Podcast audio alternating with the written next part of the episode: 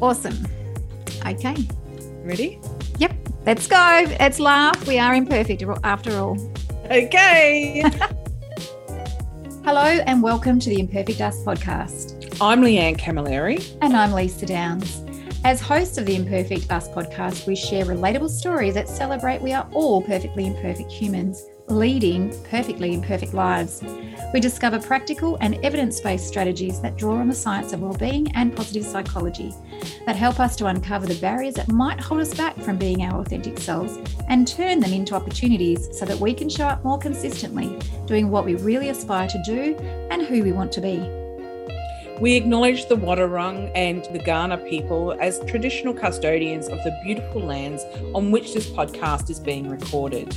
We pay our respects to elders past, present, and emerging, and extend this respect to other First Nations people who are here with us today. So, let's get started. In today's episode, we are speaking with Caroline Adams Miller. Caroline is one of the world's leading positive psychology experts on goals and grit.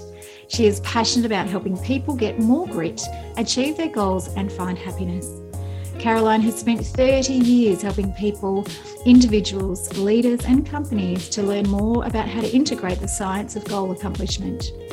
Caroline is a Harvard graduate and has a Master's of Applied Positive Psychology from the University of Pennsylvania. She is the author of seven books, including Getting Grit, Creating Your Best Life, and Positively Caroline. Caroline's work has been featured in media around the world, including BBC World News, the New York Times, Washington Post, to name just a few. In 2014, Caroline was a TEDx speaker on the secrets that make champions.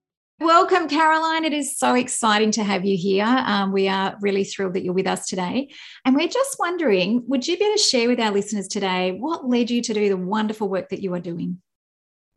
Well, I think like everyone else in life, it's a journey that has many different kind of twists and turns. And by the way, thank you for having me. I'm really honored to uh, be joining my friends in Australia here with this podcast. But I became a coach after years of informally coaching people on things related to overcoming my eating disorder and going public. Mm-hmm. So in 1988, I wrote the first autobiography by any survivor of bulimia it kind of cracked the world open, I have to say, because no one had ever formally talked about it or put a face or a name to it, or, or there was no hope. It's hard to believe now, but people didn't have hope that they could overcome bulimia back in the 80s and mm-hmm. 90s. Anyway, so people came to me, hundreds of thousands, letters, phone calls. I mean, it was it started a nonprofit to just give people information and that led me to finding out about coaching executive coaching i got trained as a coach then i became unhappy with the lack of empiricism and evidence-based work in the training for coaches. So i began to look around for how can my clients who are you know mostly professionals with who had had a lot of hurdles to just get their degrees whatever they were doing lawyers politicians i mean whatever it was. And so i ended up in the first class in the world in applied positive psychology a master's in applied positive psychology at penn. So that year 2005 in many ways changed the course of my life because that was where I became acquainted with the science of flourishing. And then I connected it with the science of goal setting. And that, that was my capstone. That became the book Creating Your Best Life, which was just reissued as a global bestseller on goal setting. well, and then, getting, yeah, I mean, it's just, it's hard to believe. I just feel like my life has had so many twists and turns, but it led me into coaching, led me into positive psychology. Then it led me to focus on goal setting and then on grit, my book on getting grit. And now I'm also really doing what I can do to make a difference in the lives of women who need support from other women because I think this is a huge taboo problem that keeps a lot of women small. yeah. And I think we in the field of positive psychology have been very slow to look at the gender differences in some of the research on flourishing. Yeah. Mm. And what a gift to be bringing to the world for women. Caroline, we've been talking about how our imposter thoughts can either hinder or help us show up in the world. Yeah. And we were wondering if you have a story of when you experienced imposter thoughts and what did you learn about yourself at that time? Well, I'm going to disappoint you. I don't have a single imposter story. What I do have are stories about when I've been unsure of myself or um, scared or over my head or nervous. I mean, there are lots of times like that. I I don't believe in the imposter syndrome. I think it it is uh, just one of those things that happened to be, you know, coined in 1979. It was about women. It was mm-hmm. about women, mm-hmm. professional women feeling over their heads in the workplace. But and so it was designed to make women fix one more thing. And so for decades, it's impo- you know imposter syndrome this, and actually has no empirical evidence.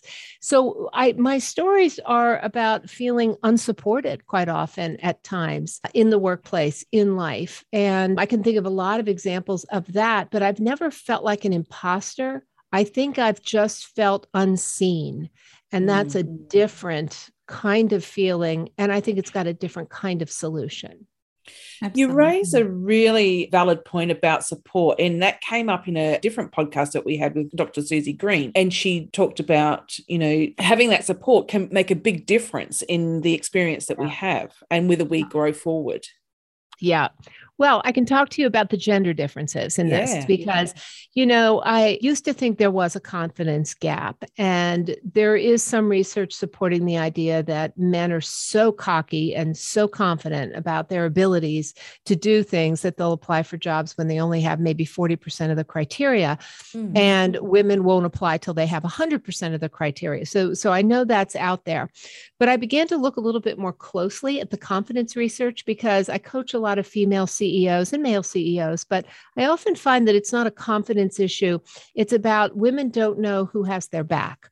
Women don't know who will support them. Women wonder when the knives are coming out. And there's a lot of good reasons why they're they're concerned about that so i don't think it's confidence i think it's concern and so we know from the research there's biosocial theory, there's the Disney rule, there's scarcity theory, there's the black sheep effect. I mean, there's so much out there in terms of research, even kicking and climbing. Women assigned to female mentors in male dominated professions don't get climbing and lifting, they get kicking and climbing.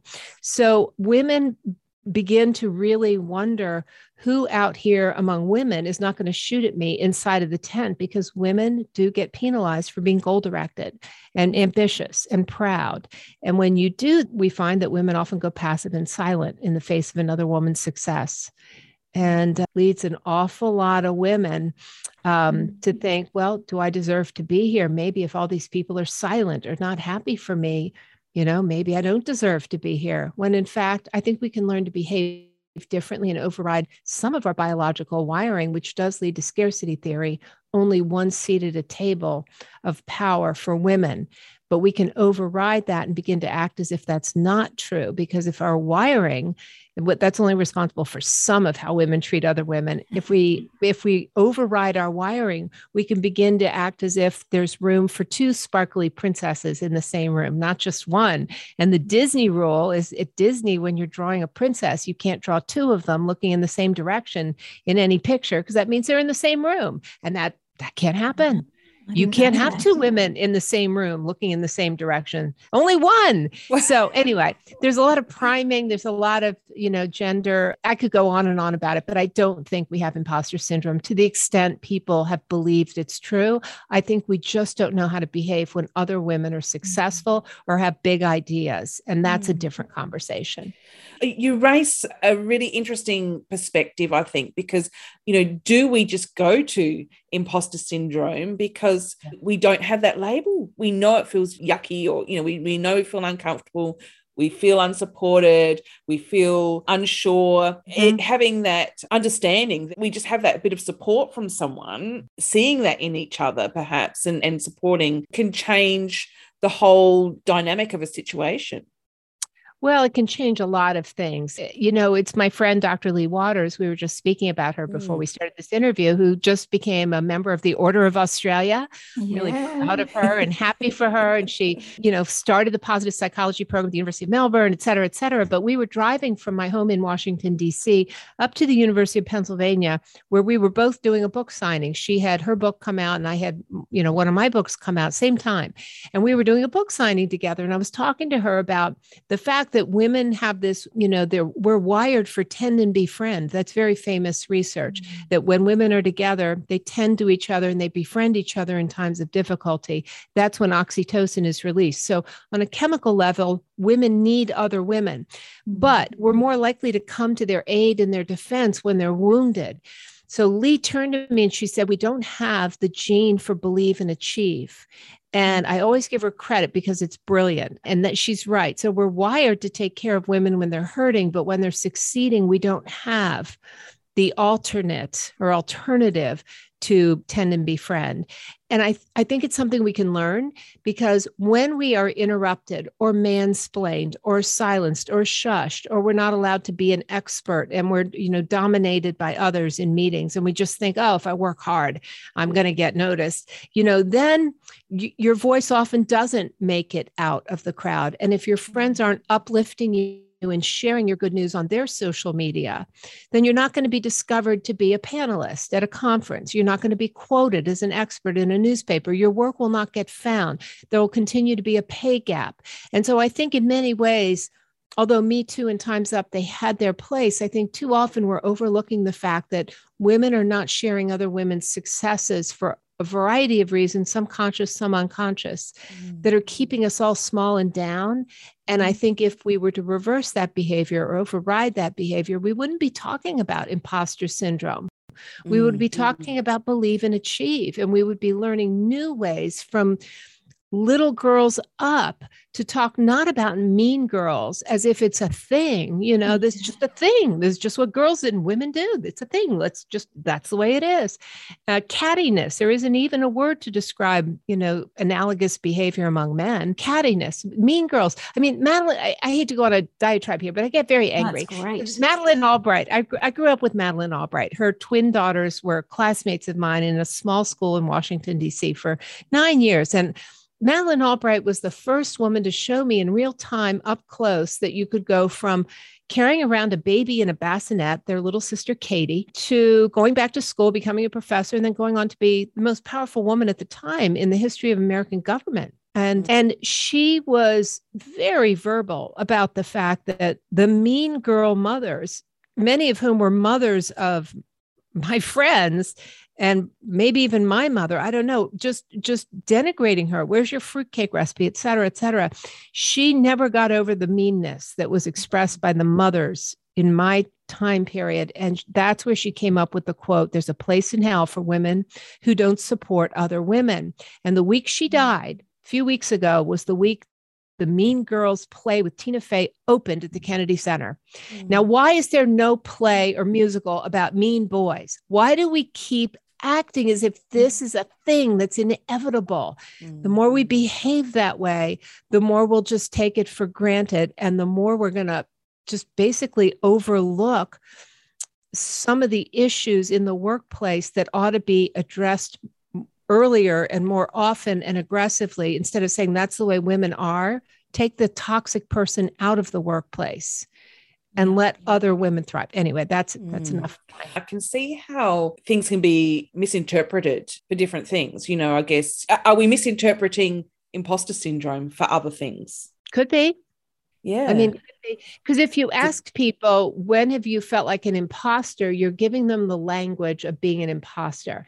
It's like asking people when they've been bullied. Maybe they've never been bullied, but suddenly now, well, maybe I have been bullied. Let's mm, let me yeah. think of something. So I'm I'm not saying don't do this. I'm saying let's think about it differently because it has been around for decades, but we have to go back to the the origin of imposter syndrome. And it was in 1979, it was designed to make women, executive professional women, look at why they felt overlooked and unseen in the workplace. Mm. And maybe it was the conditions of the workplace and not the women. Yeah, the root of the cause, really, isn't it?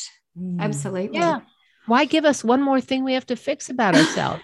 you know, we sexy? Do we have muscles? Yeah, you got to take bioidentical hormones. You've got to have sex into your 70s. I mean, it's endless. This self improvement is endless. We can at least get rid of mm-hmm. imposter syndrome. yes. I think so. And I really love, and I wonder if you could actually share a little bit more about this, your believe and achieve mindset. Yeah. I think that's such a really uh, something that we really need to explore a bit further. And I do love that tend and befriend. I think that is just wonderful. Yeah. Well, so how do we believe and achieve? I came up with a made up word that I think expresses what I hope will be the future. I looked a lot at mentorship and sponsorship, and I found that there's even research on this. A lot of women who say they're mentoring other women in the workplace, when researchers went in to study this mentoring, they often couldn't find the mentees. So it was easier to say you were a mentor than to actually be a mentor. And I think that's because women are told from the time they're very young about the sisterhood and supporting other women. We we raise women to be communal, to take care of other people, to be affiliative. And so I realized there's a real problem with mentoring because I I do I do know a lot of women who hear other successful women on podcasts, and this woman on the podcast will say how much she mentors and sponsors, and say no, she doesn't. So I, what I realize is the big gaping hole that leads to how do we believe and achieve is that you have to have witnesses to your behavior in order for it to really exist. That's my opinion, mm-hmm. and I do believe that the word ampliship really encapsulates what I think we need to do more of, and even included in performance reviews, because ampliship is the act of amplifying. And I'm, I'm going to speak on women right now, but I think you know this does apply to men but more to women because men are more transactional. If you get a piece of pie i know i'll get a piece of pie. Women go you got a piece of pie. Where's you know there'll be no pie for me. So amplification is really about amplifying another woman's ideas or successes in front of other people mm-hmm. because you can't say it happened and and prove it without witnesses because mm-hmm. there's all kind of research on witnessing other you know good generative behaviors i think it would do that but i also think that when you amplify other people's ideas this is what happens happened in the Obama White House. Women would agree ahead of time to go into a meeting and make sure that other women's ideas were repeated with her name attached to it over and over and over again. And it was about amplification. So the article that ran in the New York Times about this had the most extraordinary hundreds and hundreds of comments roll in about it saying, Where do we find women like this?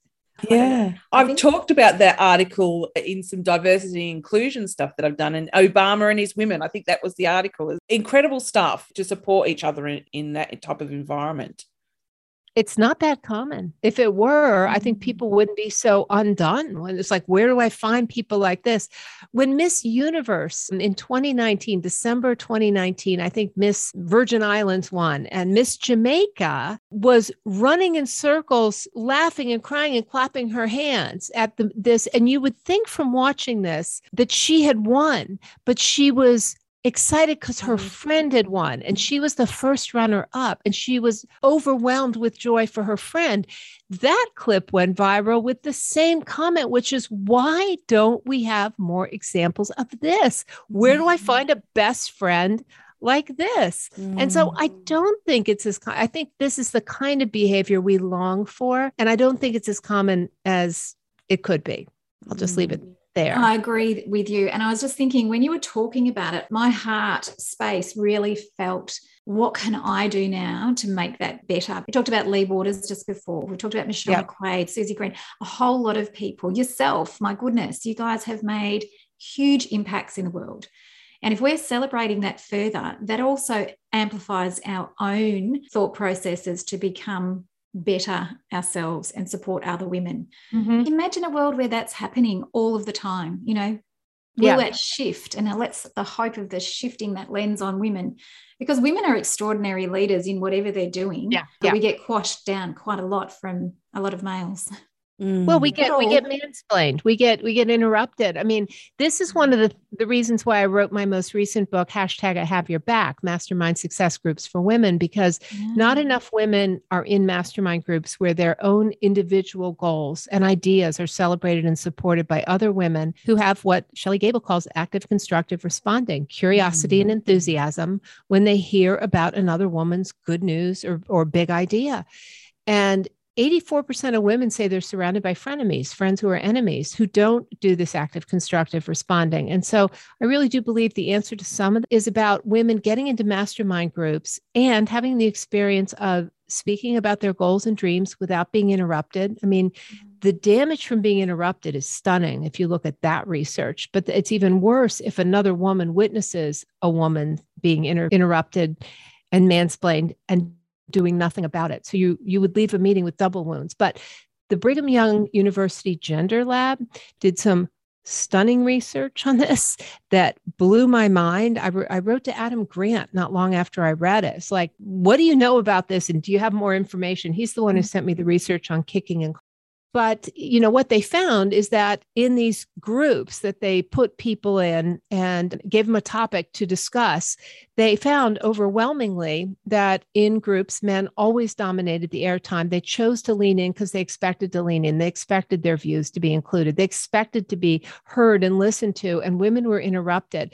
And here's the downstream effect of that. And this is what led brigham young to say they'll never ever, ever do groups that have more men than women in them because of what they found. They found that these women in these groups who went back and they and they said, Well, who are the experts in this room? Who are the most influential thinkers in this room?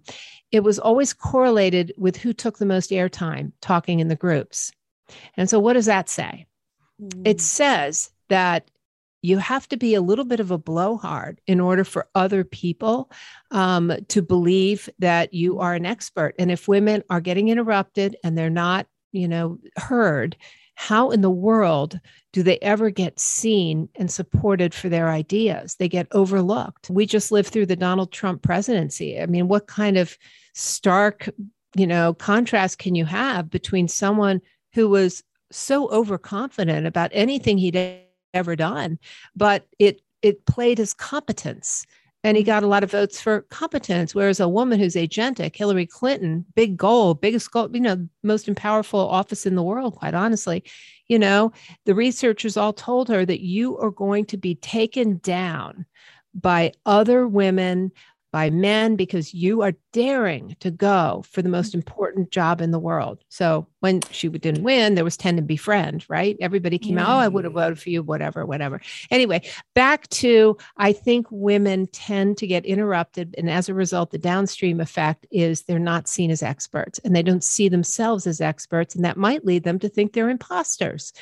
But it mm-hmm. all really starts with how they're being treated and how they allow themselves to be treated and not deliberately placing themselves in environments where they know people have their backs or in a mastermind group that's self formed. And that's what my most recent book is about how to form it and why you've got to form it. I can see how that could either hinder or fire up grit. You know, I think what makes me gritty definitely seeing other people go before me and achieving yeah. some sort of success that gives me confidence mm-hmm. that if i try a bit harder if i keep at it there's going to be some sort of reward, you know, or achievement at the end. But if I'm right. seeing people around me in constant battle with being heard, my enthusiasm to be gritty is probably very low. What do you think? I think that's true. I'm going to give another bouquet to Dr. Lea Waters, who on that same car drive where she said, believe and achieve, I was talking about how she and I had sculpted each other. There's something called the Michelangelo effect, where you sculpt people with your feedback. And and you know how they wish to be seen. You know what their dreams and goals are, and you give them feedback as they pursue those goals. And so we were talking about grit and how people build grit in relationships. And Lea said, Well, that's relational grit.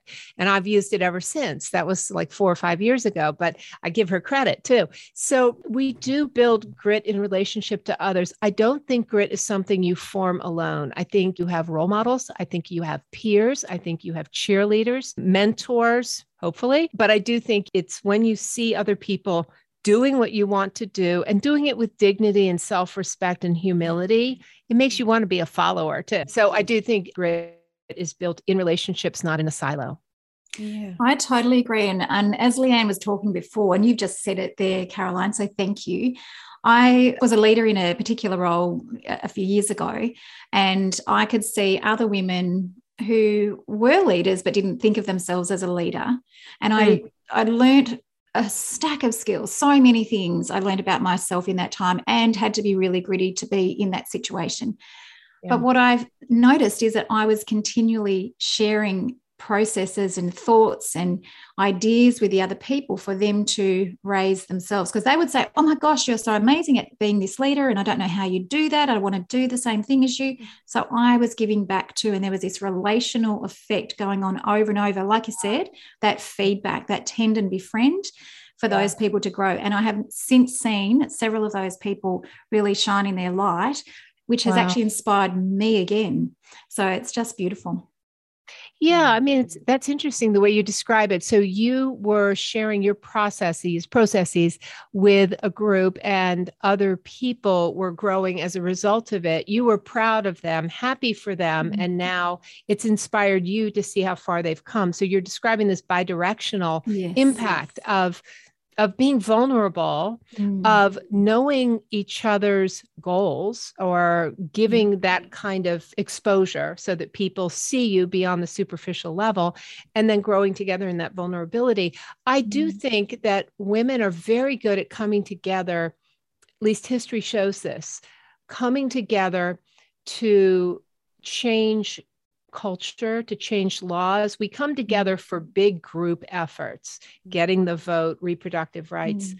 History is not as full of examples of women coming together to support each other's individual goals.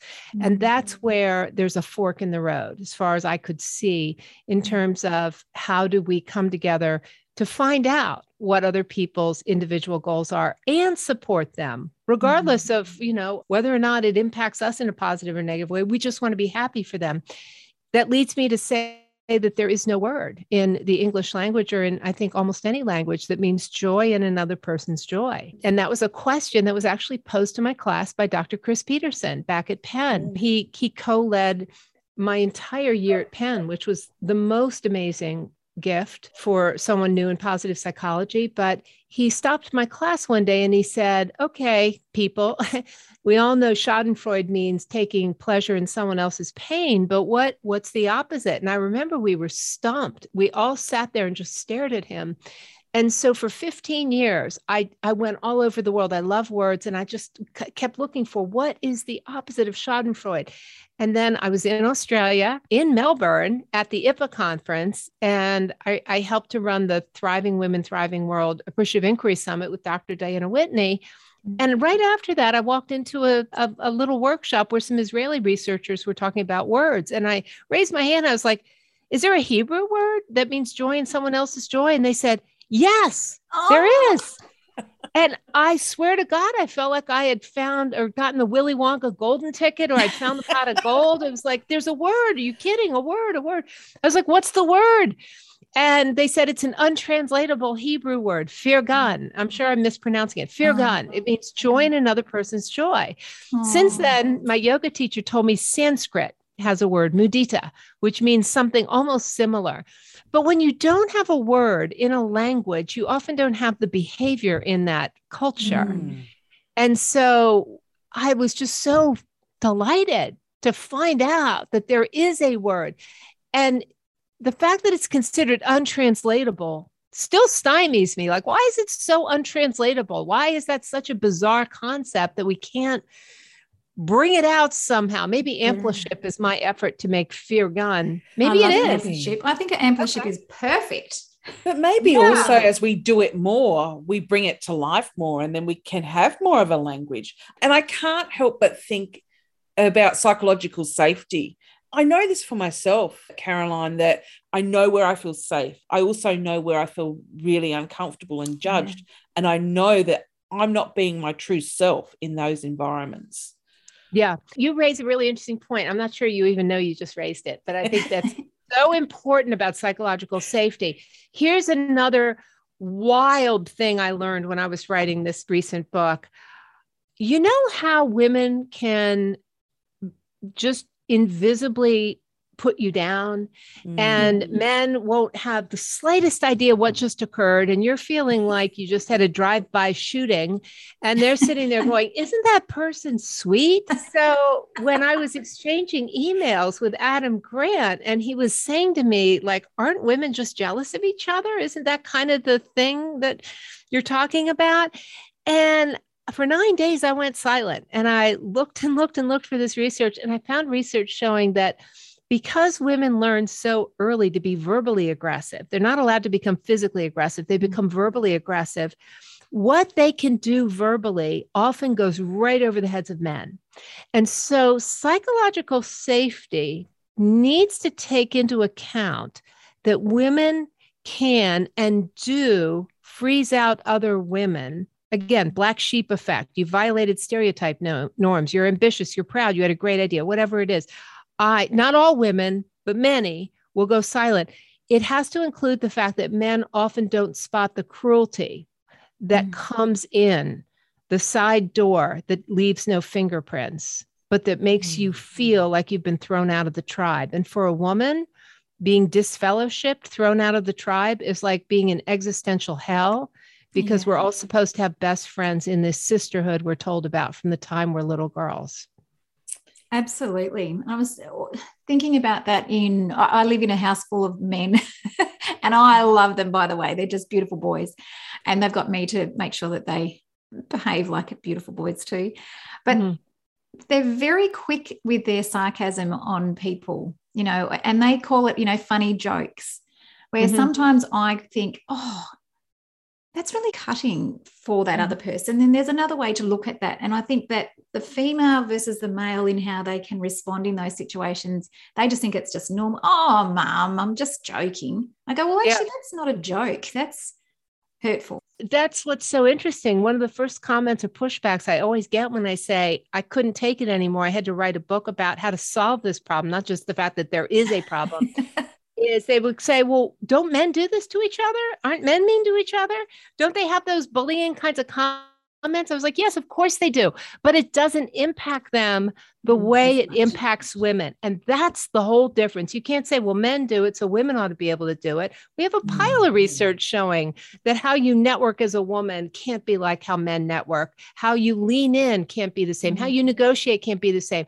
But how you talk back to someone or put someone down, men are have different ways of being transactional women are affiliative it mm-hmm. hurts them and it goes right back to the tend and befriend response we're wired mm-hmm. for you know this this thing that Lea and i just did is actually on my youtube channel and it was a real gift by her i've been more public for a lot longer about why and how we both overcame our eating disorders mm-hmm. and bulimia and why we decided to be public about it because I do believe that the shame we still attach to any woman admitting she had an eating disorder has kept a lot of women small too. We're not allowed to be imperfect.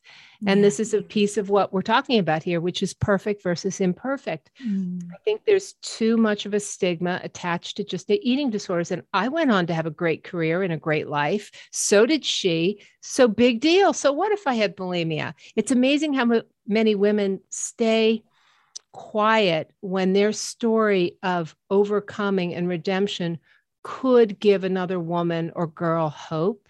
Mm. But we stay silent because of the pressure to be perfect. And that's a shame mm. because it's stories that heal people and give people hope. And we need more stories, particularly about long term recovery, because yeah. right now I think I'm just a unicorn. It's like, where are all the stories of long term reco- recovery? I'm not the only one, but nobody mm. talks about it. What a lovely example, Caroline, of two powerful women in our field supporting one another to be heard, to inspire others as well. Yeah, thank you so much for leading by example. Oh, gosh, thank you. And the stories of imperfection, you know, they're there, but that's what makes us who we are. And I love a gentleman in Australia called Ben Crowe. He talks about, you know, embracing your weirdness. Those imperfections are what makes us human and what connects us with each other. Mm-hmm. And like you said, the stories, you know, if you have these beautiful women that share their stories, can somehow help us to, you know, make us understand that we are part of the human the com- commonality of our humanity is there. And if other people have gone through a journey and have been able to, you know, recover whatever that might look like, then there's some hope for us to be able to do the same. And I think that's such a gift. So thank you to you and Lea. That's, you know, what a wonderful gift to give to so many people. It's just oh, incredible. Thank you. It, it felt like I had no no choice except to tell my story back in 1988 because yeah. I mean, you can see behind me where we've got video that magazine cover I was on in 1987. Mm. I, I still hear about that because it was so shocking that any human being would allow their face or their name to be associated with bulimia. Mm. And I am here today and alive only because I was at a 12 step meeting for compulsive eaters where a woman stood up and said, my name is Betsy, and I'm recovering from bulimia one day at a time. My life began that night, February of 1984, mm-hmm. because one woman told her story of imperfection, and it made me believe that I could get better.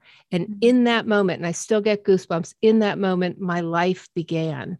And that's when I learned that happiness really does precede success because I had tried to overcome bulimia. I, I had many, many times. I mean, it was, I was certain I would die from it. And it was in my seventh or eighth year of it. I'd gone through Harvard, just, you know, billboard, you know, just looked fine, acted fine, but really empty behind me. There was nothing there. And a sad life thinking if I have this, if I have that, if I make this time in swimming or whatever, then then I'll be happy.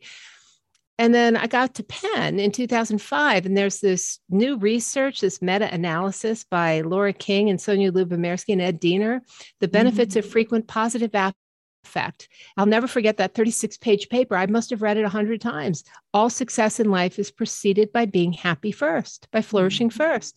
And that was when I became happy and hopeful. I had the trajectory and the rocket fuel to actually overcome my eating disorder. Before then, That's so beautiful. Wasn't going to happen. Yeah. So positive psychology, I think, has given us research and names for things maybe we knew mm. were true, mm. but we didn't have the research behind it. Yeah, and. I feel like I've lived my life looking in the rear view mirror after I got all this research and I started to think, oh, that's why that happened. That's why I wrote the grit book. Because when Angela's research, when she was doing her research, it was during my year in the MAPP program. She was running in and out of the classrooms. I was like, "Who's that? What's she doing?" Oh, this thing called grit. She's she's found this thing, and she and Marty are calling it grit. And and at that point, I was writing "Creating Your Best Life," and I knew that the happiest people woke up to hard goals, not easy goals, hard goals. That's how people flourish as they go outside of their comfort zone and we all do it and we scan our days whether we know it or not for did we go out of our comfort zone what's there to be proud of and so when it became important about how, why grit mattered, I thought, well, can anyone cultivate grit? And then I thought, my God, I did. Because I had success in my life before I recovered from my eating disorder, but I didn't have grit. Grit was not associated with my success. Mm-hmm. My recovery from my eating disorder was grit. And that's when I decided to write Getting Grit.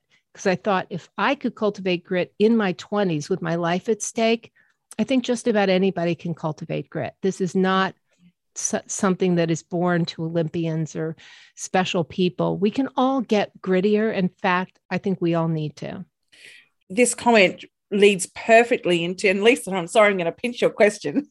no, you're right. I'm not um, because it does seem that gritty people seem to bounce back from challenge and, and they keep going. And we're wondering if you can help us understand that, uh, you know, the difference between good and bad grit. We've heard a bit about that. So, what is grit? Well, first of all, grit and resilience are different. Resilience is kind of a short term behavior where you're resilient and like you get back up when you fall down on the soccer field or you choose to take a harder class even though you didn't do well. Grit is something different. Grit is a long term behavior. And what's baked into it is this big goal that's your goal, not someone else's goal, big goal, intrinsically motivated goal and that you pursue it through dark nights of the soul for, for a long period of time and you're lit up with this particular goal. So, what's behind the ability to persist? First of all, you feel hopeful. There's something inside of you. There's like maybe you saw someone who did something hard, but it inspired you to do something that you knew you would not regret pursuing. So there's that. There's hope. There's passion. There's this inner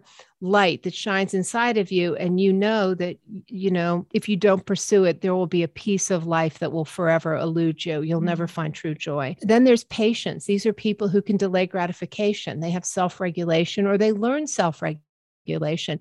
They're not gritty about everything. They pick and choose their battles. They know what matters in life. So, stupid grit is where you are pursuing something so relentlessly you hurt yourself or others. And and the the analogy i have in the book is summit fever in mountaineering where you know you get drunk on getting to the top of a mountain. And even though you know the sherpas and everyone's saying there's a whiteout coming you are just drunk. Nitrogen narcosis and you are or you know you've got I, forget. Well, nitrogen narcosis, I think, is underwater. The rapture of the deep is analogous to summit fever, but you mm-hmm. stop thinking clearly yeah. and you can drag other people to their death. So, stupid grit hurts yourself or other people.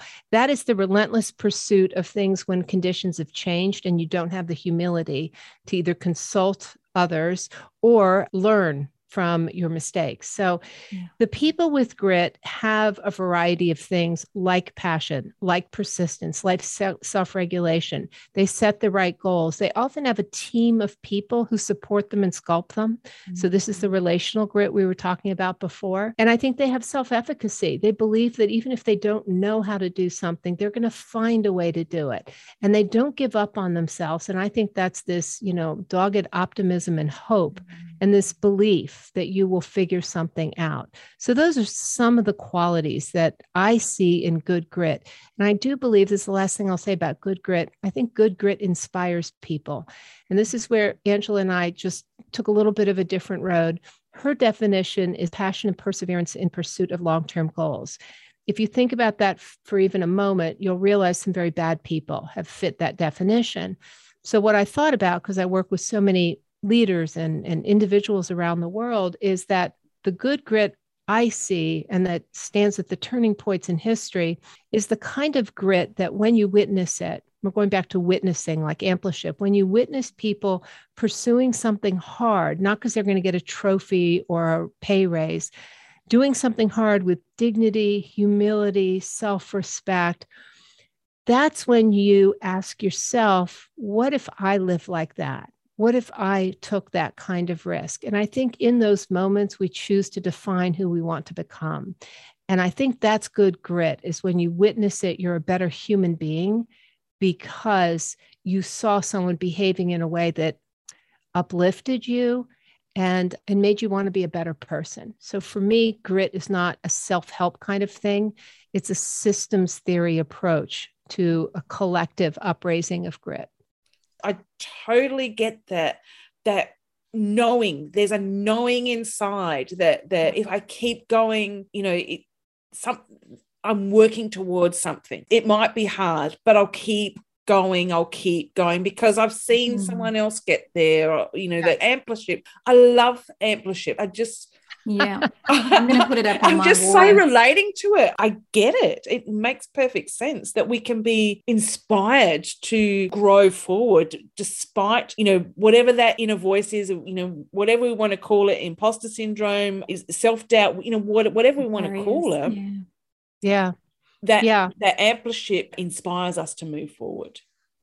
I can give you a little bit of an example too, Caroline. In oh, and Leanne, you, you'll appreciate this too. Is uh, we've just had the WSL, so the World Surfing League, um, down here at our beach at Bells Beach. I'm just pointing like you can see it, but you can't. it's just down the road. Coming.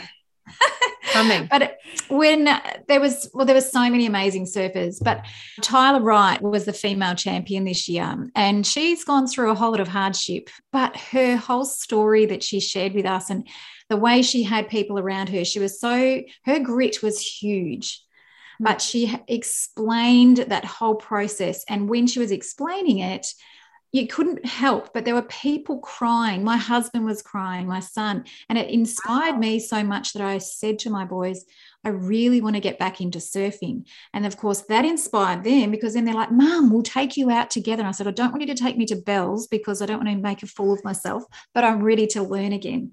And that inspiration wow. was based on her story of going through struggle, but still having that goal to overcome and to have the goal that she wanted to achieve. And she did it. And when she was sharing this on stage, it was so beautiful. You could watch it over and over and over.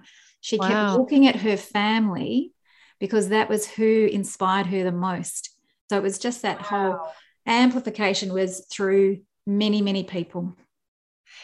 Wow, that's a beautiful story. And you can just see the power of story over and over yeah. and over again. And this brings me back to why don't more women share stories of imperfection? When I started to get better from my bulimia, and it was literally one day, one meal, just going to restaurants and looking at other people's you know, plates to find out, well, what's a portion? I didn't know what a portion was. I literally mm-hmm. was like a babe in the woods. As I got better and I became more confident, and I could go to restaurants and not worry about binging and purging or whatever. I remember the people, my sponsors in the program and friends said, It's wonderful that you're getting better, Caroline, but you can't keep what you don't give away. Mm-hmm. And that became my motto and it still is and when you talk about the surfer i think you know that that feeling of you know overcoming and joy and wanting to share the journey mm-hmm. you have to give away your story so that other people can have that joy and that hope that they can do mm-hmm.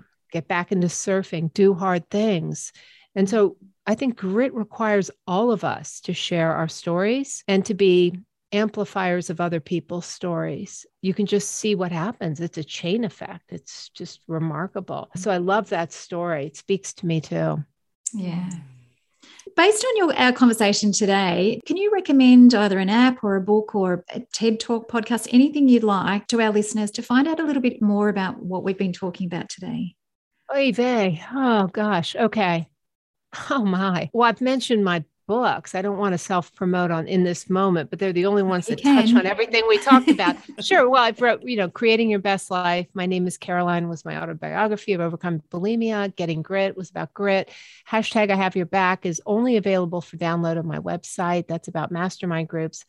But what I wrote down in answer to this question was calm.com. I, I use an app called calm.com for meditation, for guided meditation, for loving kindness meditation, for and just for quiet moments, still moments. I, I think that during the pandemic, I just started to feel like every day was the same and there was nothing that was different from the day before and our brains never had a comma or an exclamation point yeah. it was always the same and so I think we all became anxious and forgetful. At least that's what the research is showing. So I've been using calm.com a lot to just be more mindful. And I do think that there's a phrase I, I was thinking about compassionate grit, because I think there's a new form of grit that has emerged as a result, result of the pandemic that I think calm.com happens with. And that's when you do hard things, not because it's your intrinsic goal, but you do it because someone else will benefit, like wearing a mask you know um, staying indoors when even if you're healthy other people might become unhealthy because you go out.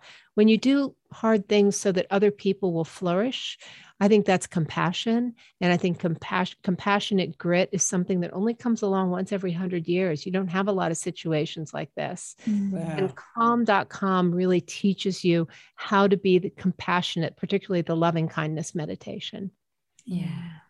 Thank you so much. If people want to connect to find out more about your wonderful work, what's the best way for them to connect? My website has everything. CarolineMiller.com is a great place to start, get some free mm-hmm. worksheets and buy hashtag I have your back, get other books. I'm also on Instagram, I'm on Twitter, I'm everywhere. Thank you. Before we do finish, we like to finish by asking our guests to share a self care strategy that, that they're currently using, one of their favorites that, that our listeners might enjoy as well. Well, I'm going to love sharing this one.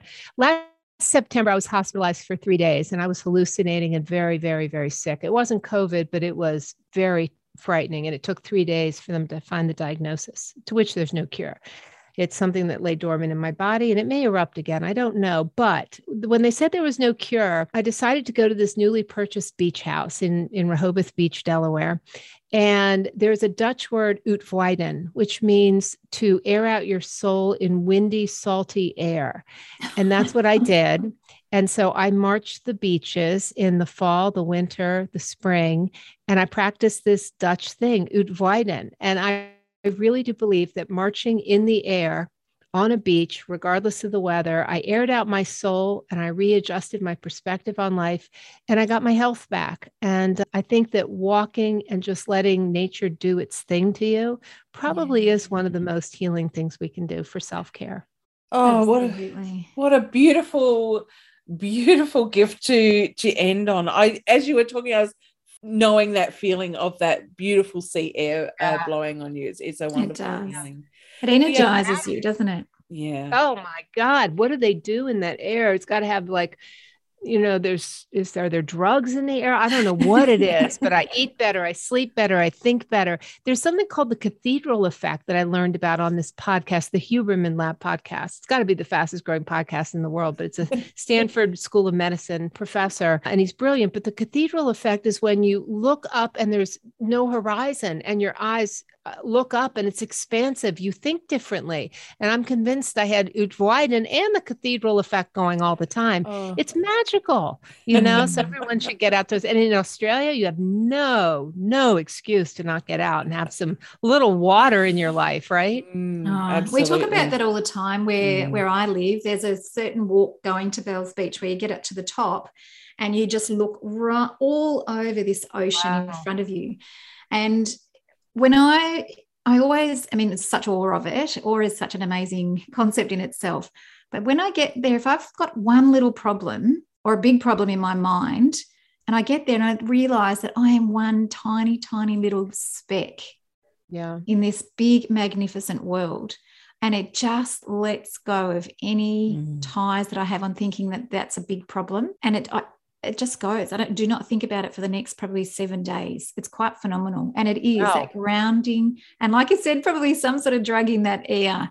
I don't know what it is, but it just gives you that permission to let it go and realize, you know what? There is so much more that is great. Mm-hmm. Yeah, mm-hmm. puts it in perspective. There was an interesting research study where people took cameras into nature, and for six or eight weeks, they took pictures of themselves at the end of the mm-hmm. nature walk. By the end of the six or eight weeks, the pictures were so interesting. The the background, the nature got bigger and bigger, and their faces got smaller and smaller. Mm-hmm. And it's because we start to be awed by the grandeur of the air, the ocean, the, the nature. And I think we start to realize that we're just small people passing through this beautiful location and mm. i think that mm. does take away your thoughts your your anxieties we start to mm. put our ourselves and our problems in perspective so i thought it was interesting that after these nature walks after 8 weeks there's a little tiny face in the corner of a picture and there's a big tree and it doesn't start that way so we uh, change you know we do for sure Thank you so much Absolutely. for spending this time with us, Caroline. We are so grateful for for uh, having this conversation with you and looking at things from a different perspective. I've enjoyed being challenged in that way. So thank you so much. Oh gosh, thank you both of you. I'm very grateful that you gave me this opportunity and that you like being challenged. Oh, we do, and we love the ampli. Hang on, ampliship. I'm going to help challenge and, and get that out in the world more. So thank you so much for that. Yeah. Just just take another woman's ideas or successes, put it on LinkedIn and just do hashtag ampliship. ampliship. Because if we don't share other people's successes, think about this. Something like mm. 70% of, of small businesses are formed by women. If we're not sharing their successes, how does it how do they get their customers? How yes. do they get found? How do they get asked to be experts are quoted and that's ampliship that's I, I look at people's social media feeds all the time particularly the ones who say they support other women mm-hmm. i go mm-hmm. look and see huh how often are they really putting other people's ideas and successes out there i don't know mm-hmm. i mean mm-hmm. you you can find evidence pretty easily mm-hmm. That's something oh. I need to improve on. I'm trying not to go on social media for too long mm. because otherwise I stay there. And so maybe that's what I need to do is find a habit and try and make once a week or whatever it might be, and amplify that for Yeah. women. Yeah. That makes a love big difference. Yeah. It, it's it's a legacy impact too because your children see you doing it and they st- it starts to normalize the behavior Mhm. instead of the mean girls if we normalize different behavior we won't have plays like mean girls opening on the same week Madeleine Albright dies i mean Mm. give me a break really Mm. sad. you know Yeah. Oh, well, thank Oh. you again. thank you for uh, bringing your your special your special professionalism and your ideas and your desire to share to the rest of the world podcasts aren't easy they take a lot of effort and Mm. practice and i really appreciate that you wanted me to join you so thank Oh, you I loved that conversation. Love women like her. Mm. And I have heard her speak before, but never face to face like that. And I know Lea Waters, who we both know, amazing Mm. women together.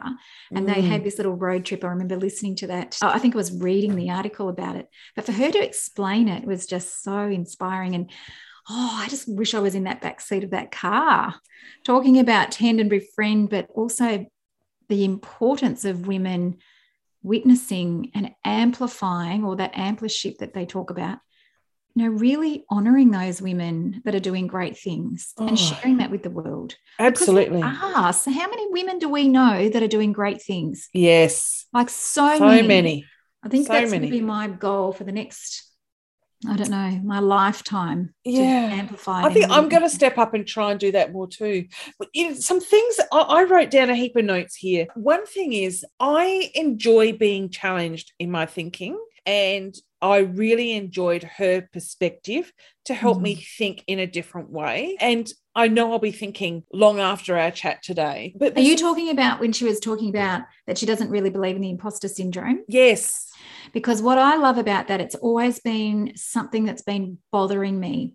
What Yes. I've loved about using the term imposter thoughts, I didn't really love the imposter phenomenon because the research is for people who were academics, high achieving academics back in the 1979, I think it was. Mm. And they did a bit, bit of research on, on that and then came up with that there was an phenomena, which is why these women weren't achieving as much as they could because they Mm. didn't feel they could. They thought they had these inner um, critics as such.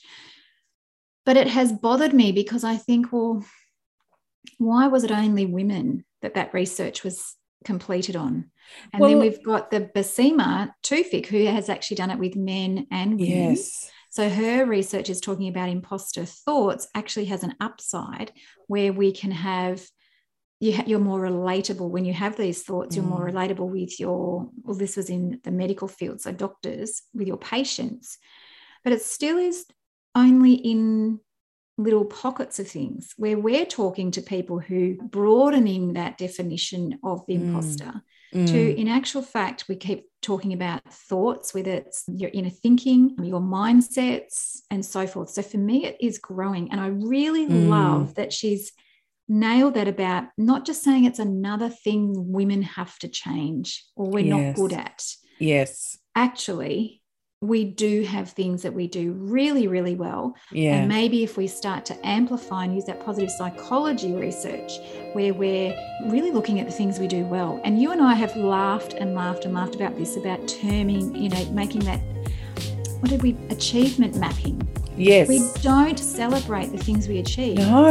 We need to do more of that. So it got me to thinking a little bit about that. Well, I'm going to amplify you, Leesa, and say, you know, I love I'm loving this journey with you and that relational grit as well. Like I, Mm. I loved that terminology. So there's so much to think about here. I am I'm excited for you know how we can think differently and just see things in a new light. So Hashtag ampliship is such a, a great thing to do. And I know all of us have people that in our arena, I would say, with us who really do that very well and who Mm. start to, you know, see who we are and really, you know, amplify that, I suppose, for us and challenge us forward.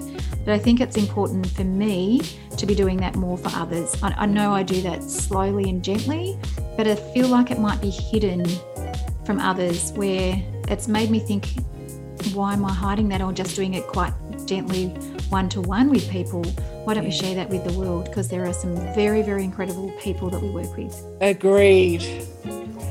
well, another amazing podcast, and I hope mm. that everybody is getting some great ideas moving forward. Yes, uh, and just on and on that, keep your uh, feedback coming. We love to hear from you. We love your feedback. We love your thoughts, and, and we love being challenged as well. So, all right. Well, all right. bye for now. Okay. And thank you for listening to the Imperfect Us podcast. As always, we are extremely grateful to our executive producer, Brenton Ainsworth, for helping us to put this episode together. If you've enjoyed this podcast, please share it with someone you care about, and we would be grateful if you could rate this podcast on iTunes. To continue the conversation and see what we're up to, you can connect with us on LinkedIn. Just search for Imperfect Us. Bye for now